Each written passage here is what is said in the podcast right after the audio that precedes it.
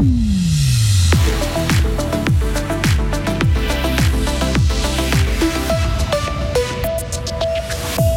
Les relations se tendent entre l'exécutif d'Avanche et les organisateurs du Rock aux arènes. L'armée suisse réalise en ce moment son plus grand exercice depuis la chute du mur de Berlin. Et puis ici, si, les jeunes s'intéressent à la politique. Une étude récente le montre. Météo ce soir et cette nuit, le temps sera sec, mais demain, à la mi-journée, nouvelle zone de précipitation atteindra notre région. Bonsoir Maël Robert. Bonsoir. La commune d'Avanche suspend son soutien financier à Rock aux Arènes. Elle ne veut plus verser au festival les 100 000 francs par an ces sept prochaines années pour l'aider à déménager provisoirement des arènes, comme elle l'avait décidé il y a cinq jours. L'exécutif fait marche arrière. Il n'a pas apprécié la communication des organisateurs du festival depuis jeudi passé. Pour le syndic d'Avanche Gaëtan Ebi, la confiance aujourd'hui est rompue. Dans un premier temps, nous avons présenté un préavis auprès du législatif de notre commune pour soutenir euh, nos deux festivals.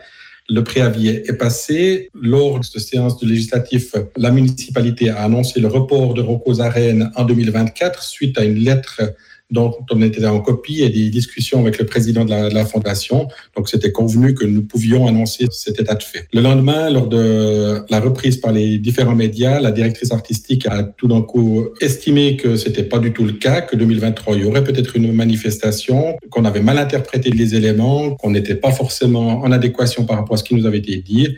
Et c'est vrai que ça nous a un petit peu heurté par rapport à la, à la violence euh, des dires de la directrice artistique. Jointe par téléphone, la directrice artistique de Arènes, Charlotte Carrel, renvoie au conseil de fondation du festival qui, lui, nous a assuré ne pas vouloir faire de commentaires pour l'instant. Ça, ça, va faire un an que le gouvernement fribourgeois a décidé de remettre en service la pisciculture d'Estavayer-le-Lac. Sauf que pour l'instant, rien ne bouge. Plusieurs députés fribourgeois s'impatientent. Ils demandent au Conseil d'État de présenter au plus vite un projet d'assainissement.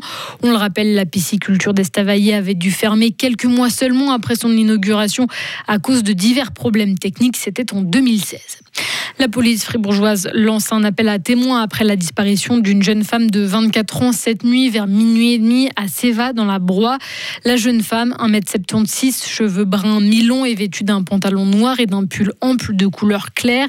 Elle serait désorientée et pourrait se trouver dans la région lausannoise selon la police. Vous retrouvez les détails et la photo sur notre site frappe.ch. 5000 militaires mobilisés durant une semaine. Des troupes et des véhicules blindés qui s'activent dans les cantons de Berne, Soleure, Lucerne, Zurich, Argovie. L'armée suisse a démarré aujourd'hui son plus grand exercice de défense militaire depuis 1989. Une opération planifiée depuis deux ans, mais pourquoi aucun exercice de ce type n'avait été organisé avant en 30 ans? Réponse de Daniel Reist, porte-parole de l'armée suisse. Il y a eu des exercices d'une grande ampleur, mais dans d'autres domaines, d'autres types de missions de l'armée.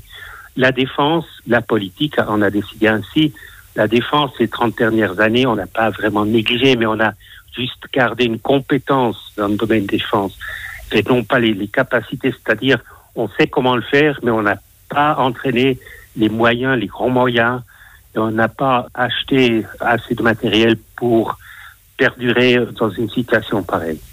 Maintenant, la situation a changé et le monde politique, depuis quelques mois, c'est clair, nous suit dans cette démarche. L'exercice militaire va se dérouler jusqu'à lundi prochain. Les jeunes Suisses se détourneraient-ils de la politique? Si c'est votre avis, sachez que c'est plutôt un préjugé. Une étude commandée par la Commission fédérale pour l'enfance et la jeunesse montre l'inverse. Les trois quarts des jeunes interrogés se disent intéressés par la politique et en font, mais autrement que leurs aînés.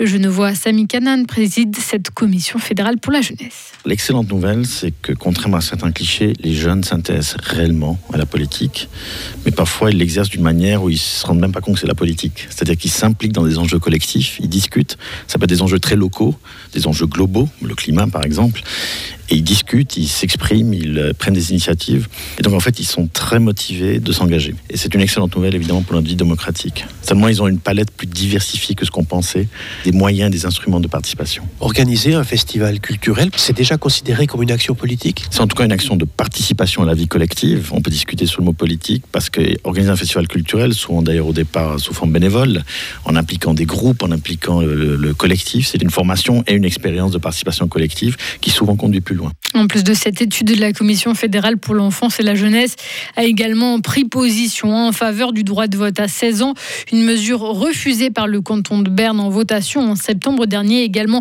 balayée à la même période par le Grand Conseil genevois. Vu la répression brutale des manifestations en Iran par le régime depuis la mi-septembre, Berne devrait reprendre les sanctions de l'Union européenne. C'est ce qu'estime une commission du Conseil national qui a envoyé un courrier en ce sens au Conseil fédéral. En Allemagne se tient en ce moment l'un des derniers procès de l'ère nazie. Deux ans de prison avec sursis ont été requis aujourd'hui contre une ancienne secrétaire d'un camp de concentration qui se trouve dans l'actuelle Pologne. La prévenue est aujourd'hui âgée de 97 ans. Retrouvez toute l'info sur frappe et frappe.ca.